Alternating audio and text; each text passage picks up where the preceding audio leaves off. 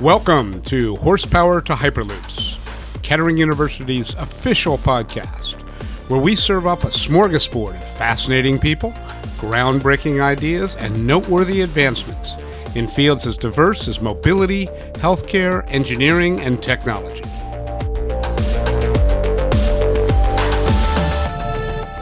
So, at the end of this year, we are placing a small spacecraft. It's called a six U CubeSat. Fun homework assignment.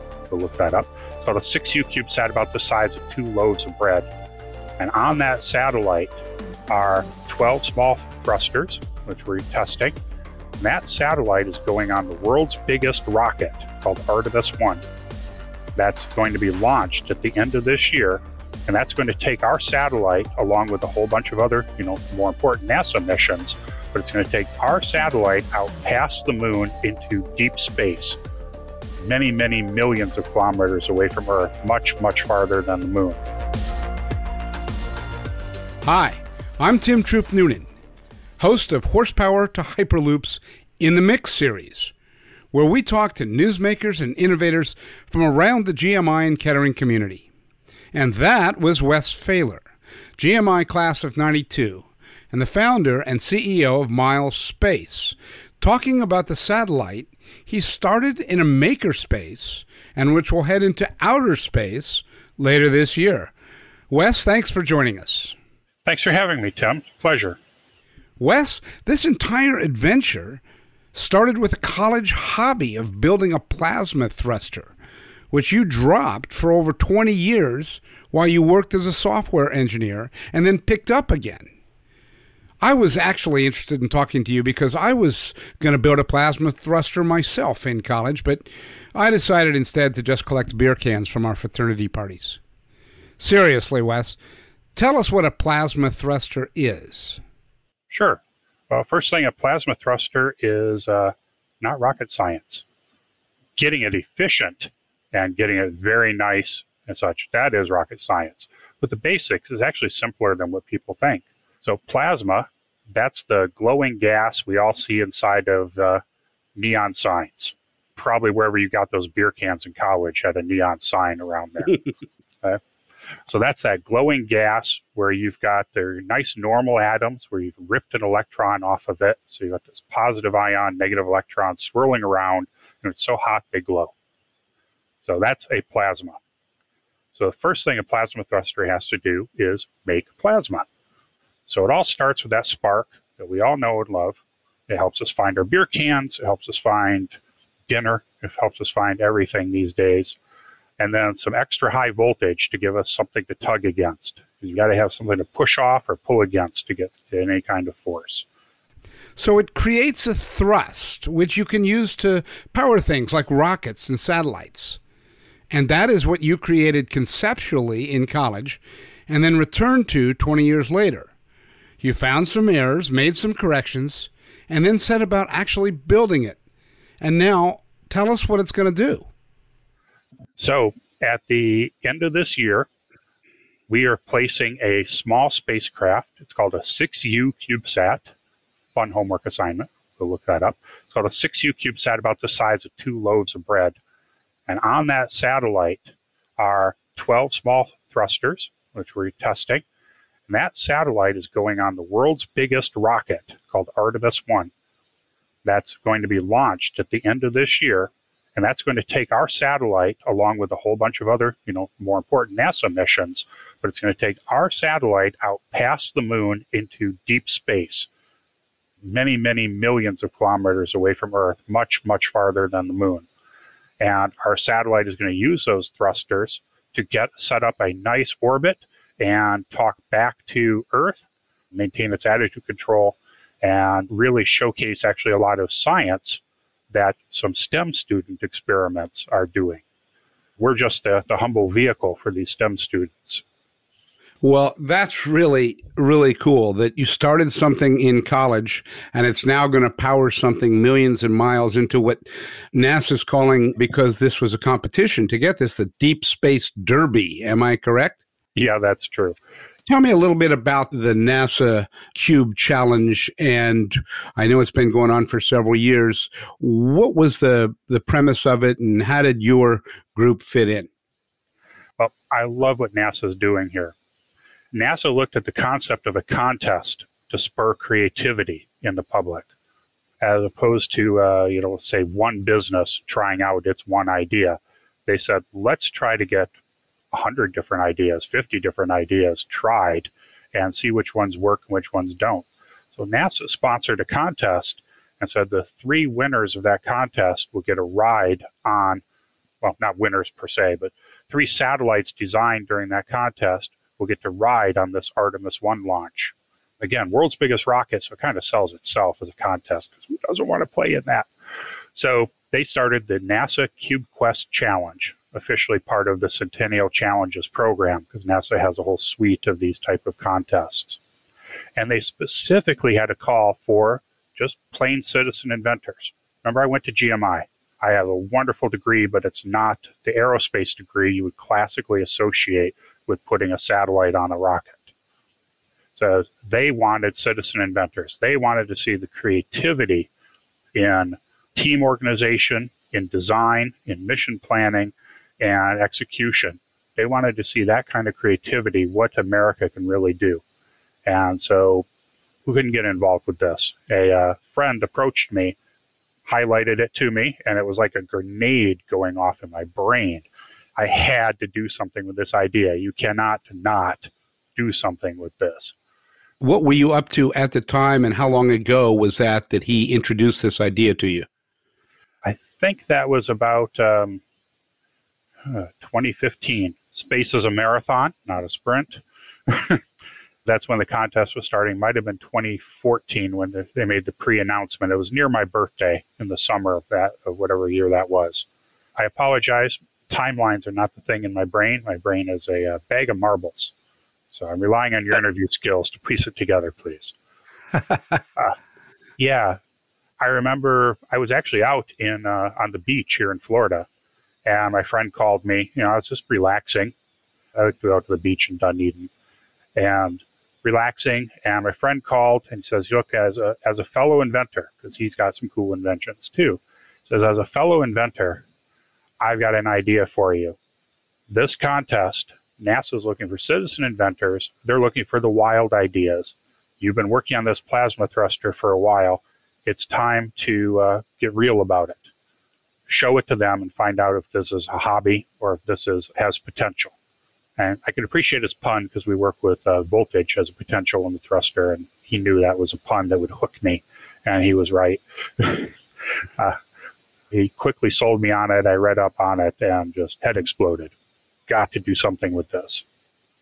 So then you did, and what is it you did? Because you you're obviously you have to pull some other people together. I love the idea. It sort of strikes me as Mister Chips Goes to Space at this point. You have to pull together some other citizen inventors and people to help you make this happen, to help you enter this contest. So what transpired oh, then? The very first thing you have to do, like when you're reading a good fiction book, you have to sort of pretend. And in this case, I call it willful naivety. Because if you knew, if you knew how long the path was before you, you might never take the journey. And so a little willful naivety ignited my passion. And then I went to the Tampa Hacker Space, part of the maker movement, which I'm a big, firm believer in. Went to the Tampa Hacker Space where I had That's where all my friends came from here in Tampa. When I moved from Michigan in twelve, my friends in Tampa came from the hackerspace. That's how I met like-minded people. They were very like-minded in terms of having some passion for this, and a bunch of them joined in with me on this project. That felt very good. I mean, that felt really good, honestly, to get that kind of support. They saw me passionate. They know I've got a little willful naivety, and they turned theirs on, too, just so we can get some momentum going in this project. That's a propulsion pun, by the way. It's full of them. I'm sorry. I can't help it. Uh, so you need momentum in this kind of project. Literally, the naivety got us started. You know, we pulled together a team that ultimately, through the years, has probably been, uh, I'm a bad leader, I can't remember this number. It's like twenty-five or thirty of us over a wide range, including an actual aerospace engineer for quite a while. She was very helpful. But at the beginning, no actual aerospace engineers, a lot of how-to books, a lot of videos, and a lot of looking at the uh, syllabus, how NASA is going to judge you as, you know, our study guide. You know, they're going to judge us on this. They'll learn exactly this. But yeah, it was the hackerspace that really pulled us together and started Team Miles. So you had to pour, and your partners had to pour a lot of funds into this, and you had a lot of people, a lot of those people didn't work full time, right? So it was, it was really doing the best you could with what you had, right? Absolutely. In fact, NASA wants us to keep track of that because they're curious what these kind of missions end up costing. So every month we have to account for hours and what the equivalent commercial cost of those hours would be for us, as well as, you know, actual expenditures. And actual expenditures have been in the uh, several hundred thousand dollar range. You need some late career people who can help with that. In-kind costs in terms of labor, I think we're we're well over five million dollars in uh, labor hours at this point. I mean, it is a lot of work. Seems to me rather savvy of NASA to, one, get a lot of different ideas, but also do so on somebody else's nickel. It's brilliant. I mean, that's, that's the rocket science that you expect out of NASA. It's, it's brilliant. And they really structured the required documentation so that they got maximum insight into the uh, the process of how these were created and the potential, so that they can decide for themselves if they want to change anything inside, and they have a sort of a pre-done case study. I mean, they normally pay about five million dollars for this kind of case study per mission. But that's for you on the back end. So you've got them some money coming from winning different steps of the process. Is that correct? That's true. Given that NASA's goal was to, you know, educate themselves and jumpstart an industry, and they are very interested in, in our people, they divided a five million dollars prize purse up into lots of small prizes. For instance, the first two years of the contest were all about deciding which teams would fly on the rocket. So there's money being given out during that time. And then there's, but the bulk of the prize purse, you know, ninety percent of the prize purse is in space. Now we're doing the, the Deep Space Derby, an honest to God head-to-head race. There's another satellite that's going to be running right side of us, getting kicked out at the same time. And uh, we are racing to go farthest distance from Earth, but still successfully able to communicate. We're racing to go to survive the longest time in deep space, and again, still able to communicate. And we are racing to just to pour, pour, pour data down upon Earth to get the most data transmitted to Earth successfully in a short period of time and over a long duration of time. So sprint and marathon. So there's several different prizes all related to Deep Space Derby. There's four different prizes related to that in longevity, communication burst, communication longevity, pardon me, over a long period, and then distance. So there, there's lots of these prizes that is divided up so that there's some money almost for everybody, but it also really ignites the industry. So there's a lot of facets to the mission. Uh, I, I love that. Take me back to the beginning. So when you guys got together, and guys, I, it's men and women, of course, as I understand right. it, you basically said, okay, you have to perfect the thruster, but you also had to build the shoebox size satellite. Am I correct? Oh, very true. Very true. So and that's what you've been doing for the last couple of years. Oh, yeah. Yeah, literally the last five years. It's quite the hobby. Now, uh, our first pass, there's a tremendous amount on the internet. The space industry is really pushing the small parts for this to the internet. And so our first pass is we came up with five different satellite designs internally, all based off of commercial things. And we said, look, we only want to invent the thruster. What else can we buy? That was very informative and got us educated. We've had some sponsorship. We haven't been able to afford all the parts, so we've had some sponsorship. We had a uh, beautiful star tracker donated by Doug Sinclair. That's going to really make a big difference. We've had uh, really amazing radio antennas donated, just doing incredible things.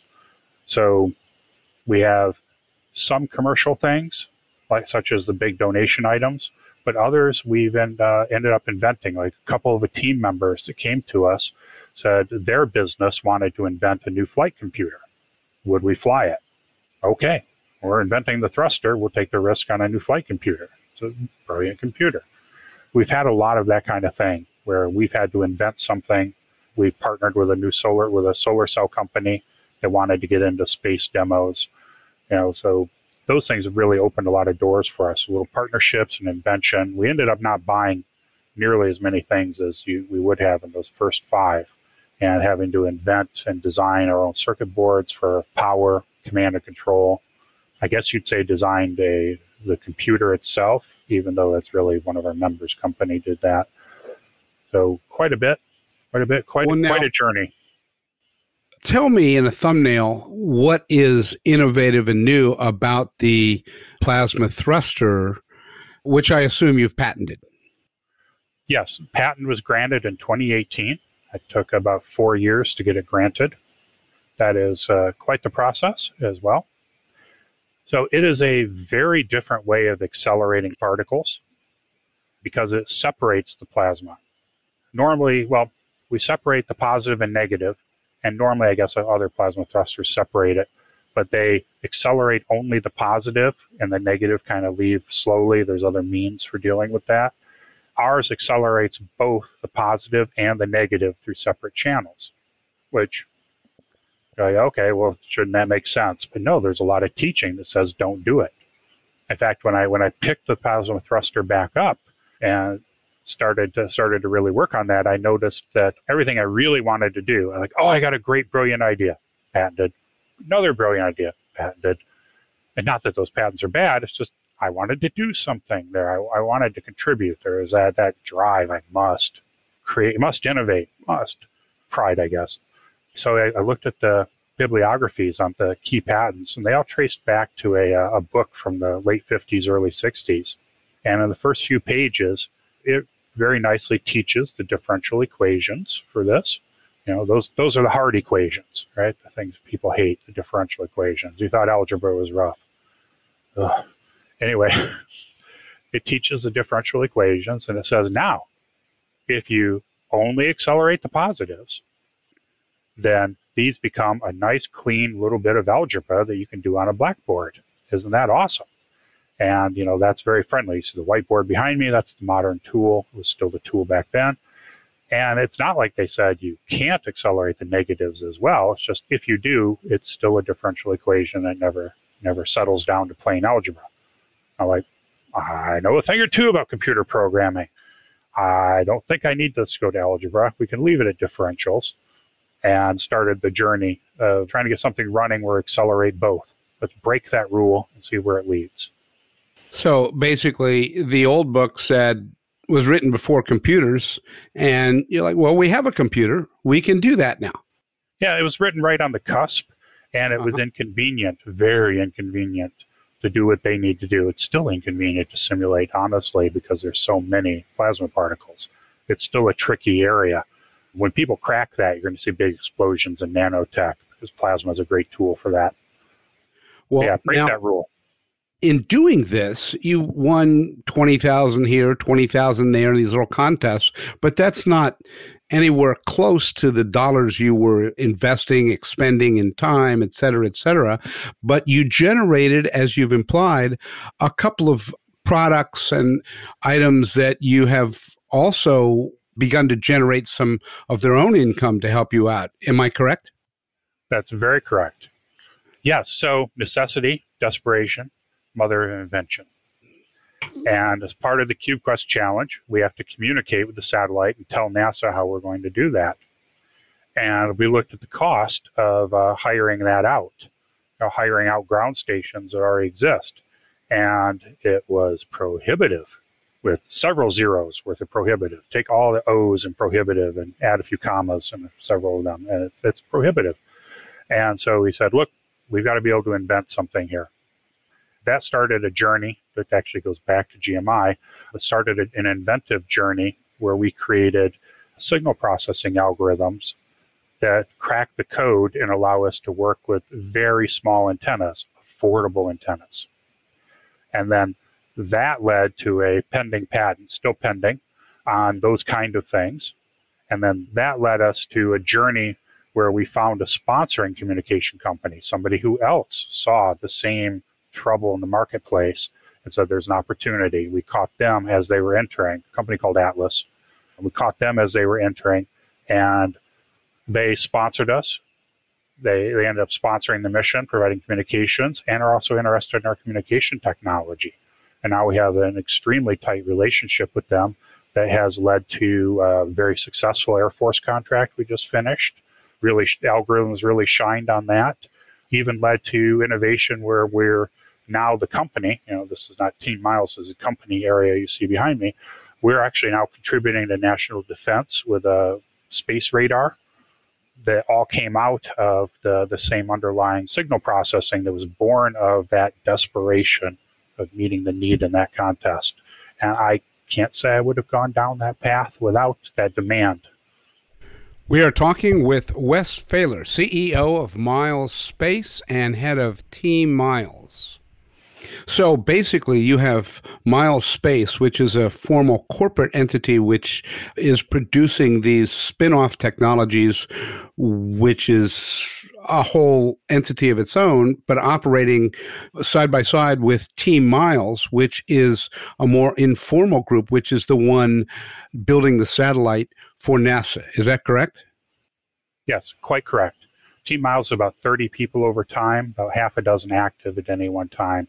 Miles Space is about three or four of us full-time working on the signal processing. You told me last time we talked about where the name came from, Miles. I was assuming it was some formal name of one of the founders like yourself. Uh, it's not. Tell me about that. I don't have a bow tie nice enough to justify that explanation. It's actually cooler. We were struggling to find a name. We wanted to work off the rule that space is kind of classy. You know, you, you need a nice, classy name. It's got to have something respectful because there's a lot of work goes into this. And again, on the beach in Dunedin, it happened to be about eleven o'clock, strolling along under a full moon, staring at the moon, talking with a friend on the phone, looking for inspiration. And he was saying, well, you know, how many miles out does this spacecraft got to go? I'm like, hey, hey, we work in kilometers here, remember? But miles. And it hit me. I just finished reading a great sci-fi book about artificial intelligence that ended with a Robert Frost poem. And it struck me that it, it well describes what our little craft has to do. It's got to go out there, and it's got to go a lot of miles. And it has to actually keep a lot of promises back to us here on Earth. You know, promises we're telling the judges we're going to do, promises we're telling our family this is worthwhile, promises we're telling our, our career this is worthwhile.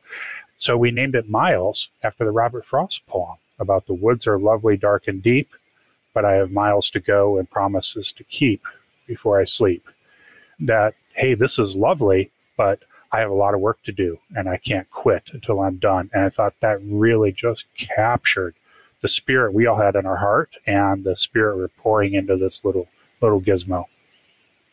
Oh, that's very cool. I love the poetic element of that amidst all the uh, space technology. That's very cool. Well, now I want to ask you a little bit about the future and where this is going once this thing gets out in space. But before I do that, there's a question that I'm sure is in other people's mind, and I have a little insight into it from our previous conversation. But you indicated that you were not in aerospace. And I know you spent twenty years in software engineering, which had nothing to do with space or something. So give me a little bit background about how you got where you are now from some place that was not related to space, starting with G M I. You were, what was your major there? I'm a degree bachelor in manufacturing systems engineering. One of the first couple classes to go through that brilliant program.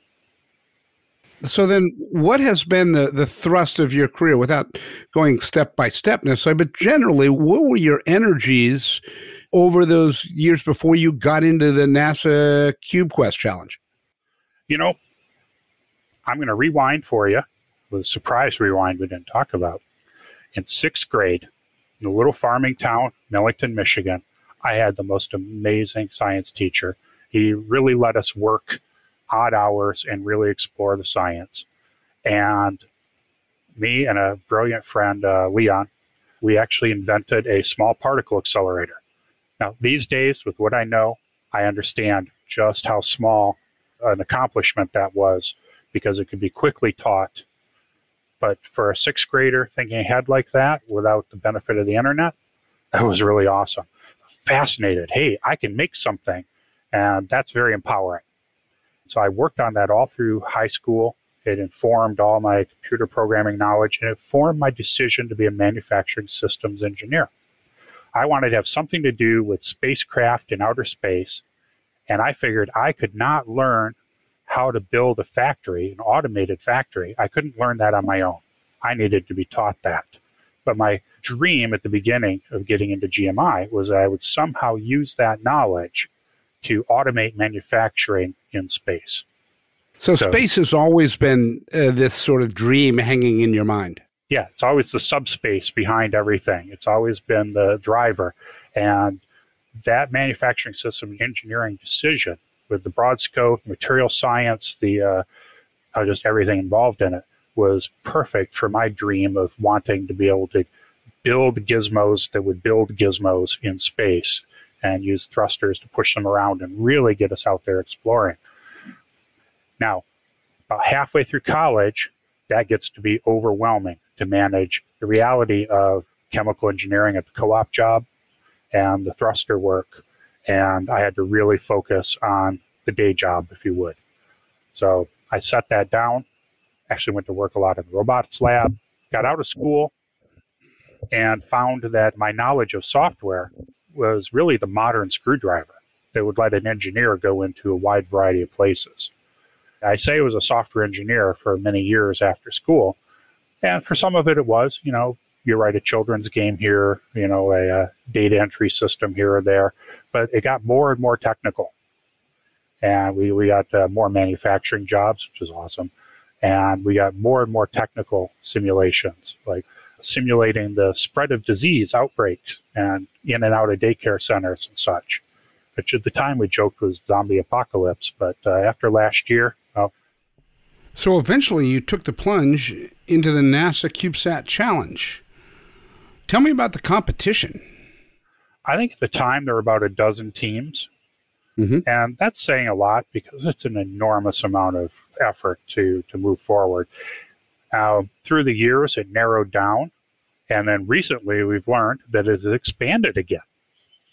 You know, as we really? Get close to the deadline, some, uh, you know, true skunkworks stealth mode teams are coming out, and it's getting very exciting. But you are one of three teams selected to send the your satellite with the plasma thruster on the Artemis, and you've got a deadline coming up. Very, we're talking here almost on the fourth of July or coming up on that weekend. You've got a deadline pertinent to that coming up soon, correct? Yes, we have to turn in the satellite with all software done. All software tested. Every we've already passed the point where all the every bolt has to be turned and can't be touched again. Now we've got to finish all the software and turn that in on July fifteenth to NASA. And so then NASA duct tapes it to the uh, Artemis one, and space, off it goes. Space duct tapes it. Space duct tapes. Space Very duct important. Tapes. And off it goes in November, and. Tell me two things, and I think you touched on this before, but help me out. It's going to do specifically what and for who, and then what happens after that in two thousand twenty-two and twenty-three. I know some of it has to do with the spin-off technologies, some of it's a continuation with NASA, but first of all, what's it going to do and for who once it's out there in deep space? Okay, well, its uh, foremost mission is to demonstrate technology. Well, actually, its foremost mission is to win prize money in the CubeQuest Challenge, period. It's going to do that by accomplishing its second mission of demonstrating technology. And part of that demonstration is a communication system demo. And the best way to demo the communication is with a STEM payload that is riding on board, which is created by a variety of students around the country. And that STEM payload is sending back very interesting data, and those people are going to crawl through that data with a fine-tooth comb. And so if we mess up anything in the communication, they'll know it. But if we get the communication right, they'll know it as well. And so that's the ultimate validation for the TechCo demo is, does it yield science products that are useful? You must have a, another name for it besides that long and numerical name you gave it at the beginning, like Bill or, or something. Is there a short name for your satellite? We just call it Miles. Miles, okay. Yeah. What is Miles? I know it is it an Earth orbit at vast distances, or what's its itinerary? Well, it's got a very exciting first week where it gets to slingshot around the moon. That is nerve-wracking. If you remember the movie Armageddon, where they slingshot around the moon, and it's it's kind of exciting. But after that, it's a slow drift out to about eight million kilometers as a big halo orbit around Earth. We're technically orbiting the sun, but our sun orbit, I mean, the sun is the center that has gravitational control of the spaceship. Sorry, going into engineering mode, uh, not Earth. So we are a spaceship, not a satellite, because we're not orbiting Earth. But our orbit coincides with Earth's orbit so well that from Earth's perspective, it looks like we're loosely circling it like a big spirograph. Okay. After about a year, according to the rules, the whole thing has to shut down. So, oh, really? It, yeah. Engineer mode, it has to dump all potential energy so as not to pose a uh, transmission hazard, you know, radio hazard, or a debris hazard. If something were to strike it, there would be no added energy added to the debris because of our craft. Where does it physically go at that point? Does it stay in the same orbit, or does it come back to Tampa and retire in a nice uh, beachfront condo? Man, if we could pull that off, that would be some next level stuff. But no, it is just forever out there. It's a little time capsule. We have some messages written inside the craft as a time capsule. There's cool. a few hidden messages. For instance, the thruster. The thruster itself is covered on all the P C boards, is uh, covered with poems. It has the Robert Frost poem on it. It has the Traveler's Prayer. It has quotes from the Firefly series on it. It has all these inspirational quotes out there as part of the time capsule. Wow. Well, let's go to the second part of the question. First of all, when does that, when does that, it's one year after deployment. That one year, it so it'll be uh, November twenty-second that it goes silent. So I'm sure you're monitoring and working with that uh, over two thousand twenty-two, yep. But what happens to Miles Space in two thousand twenty-two and Miles Space and Team Miles in two thousand twenty-two, twenty-three, and beyond? Well, Miles Space is selling those thrusters, mm-hmm. and it is selling the communication software, which makes effective, you know, high-quality communication from that distance with low power practical. So this will be a good tech demo, and hopefully we'll put on the uh, salesman hats here and really go to town there, because that will benefit all the Team Miles members. Team Miles has a financial stake in uh, Miles Space success. Uh, you know, we all talk about how we're obligated to our shareholders. My shareholders are the people I'm in the trenches with, Team Miles. We have literally bled onto these circuit boards. And, you know, I'm I've sure you have. Cuts. I've seen pages of notes, honest to God, with paper cuts and dots of blood on them. We have bled for this project, you know. So team, you know, Miles Space will continue and will continue to financially benefit the Team Miles members. After the mission is done, Team Miles will be retired, aside from the financial benefit. Although I hope, uh, I'm not sure if we do another contest. We might reorganize under a different team name, but Team Miles as an event will close out everybody who who was on the team, whether their role was small or big, will continue to benefit through Miles Space's actions, because that's in and Miles Space. Miles Space will continue working on technologies, communications, and various ancillary things. Okay. You betcha. Tell me, uh, just as we get near the end here, tell me, what have you learned from this? What is Wes Fahler, space satellite pioneer, tell Wes Fahler, G M I student of a couple of decades or more ago? You're not as good a C coder as you think. There are some bugs in your code, and it would save you a lot of time if you could find those twenty years ago.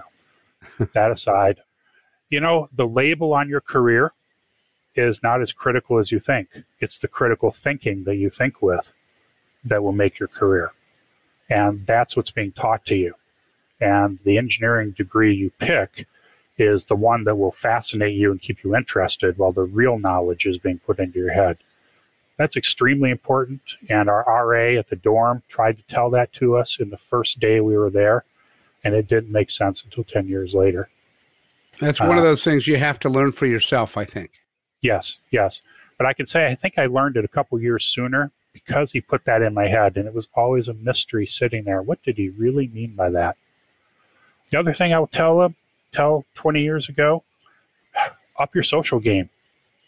People, your vision is only as useful as the people you can attract to it.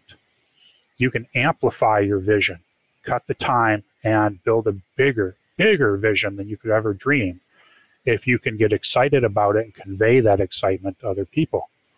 So up your game, you know, and it's not a game. I mean, just be up your expressiveness about your passion. Find it, express it, defend it, teach it. These things are massively important. They are as important as sitting in the corner with your computer and finding that eureka moment with an equation. I saw something you wrote or said about small, loud steps pertaining to your vision. Yes, that was a hard-learned, hard-learned lesson that I would say, you know, as you make progress, you need to prove you have momentum, thruster pun. And you're proving that momentum by having small steps that are loud. You're going to need that. You're going to need to announce to people you are making progress. You need to show them your progress with small steps so they can understand. People are going to hear your idea and say, that's too big. I'm just going to disengage. Rocket science is the, the key thing. We're like, oh, that's too hard. And boy, it shuts down a conversation. It doesn't have to. You know, as you've shown here, you know, you can have a conversation about it without people being, oh, I don't want to, I don't want to think about it. So make those small steps so people stay engaged. Be loud about it so that other people know about it and get attracted to you, as well as publishing that, pushing to that, will give you the mementos you need to remind yourself of what you're capable of in the dark days when things are tough. So it helps well, all around. There must be something in there as well about following your dreams. Uh, you started with a dream of space, as you related, yeah. in sixth, sixth grade. You even set it aside for twenty years. And yet you followed your dreams. So what do you have to say about that subject? I'll use a G M I metaphor. Dogged determination will get you where you're going. Well, that's a double entendre almost, where G M I and Kettering are concerned. It is. Thank you for noticing. I'm proud of that one. Which itself is a double entendre. So I'm proud of G M I and what Kettering has become. But no, follow your dreams. I mean, follow your dreams is so it's it's been so said, right? But build that dogged determination. Do the things that frustrate you and finish them, and you will learn what you're made of and get have the hope for what you can keep doing. So stick with that determination. Tell people about your dream. Tell yourself about your dream. Be brave to keep dreaming, and don't apologize for having the dream. Go for it. Well, Wes Fahler, the founder and creator of uh, a plasma thruster, which is heading into space this year in two thousand twenty-one with NASA on Artemis one. Thank you very much for talking about it. This has been very, very entertaining, enlightening, inspiring, and I appreciate it. And I wish you the best of luck. We'll be following in November when Artemis takes off and cheering you along. Thanks, Tim. Pleasure meeting you.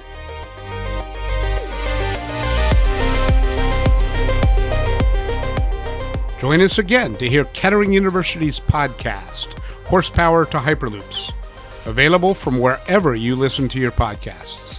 Thanks for listening.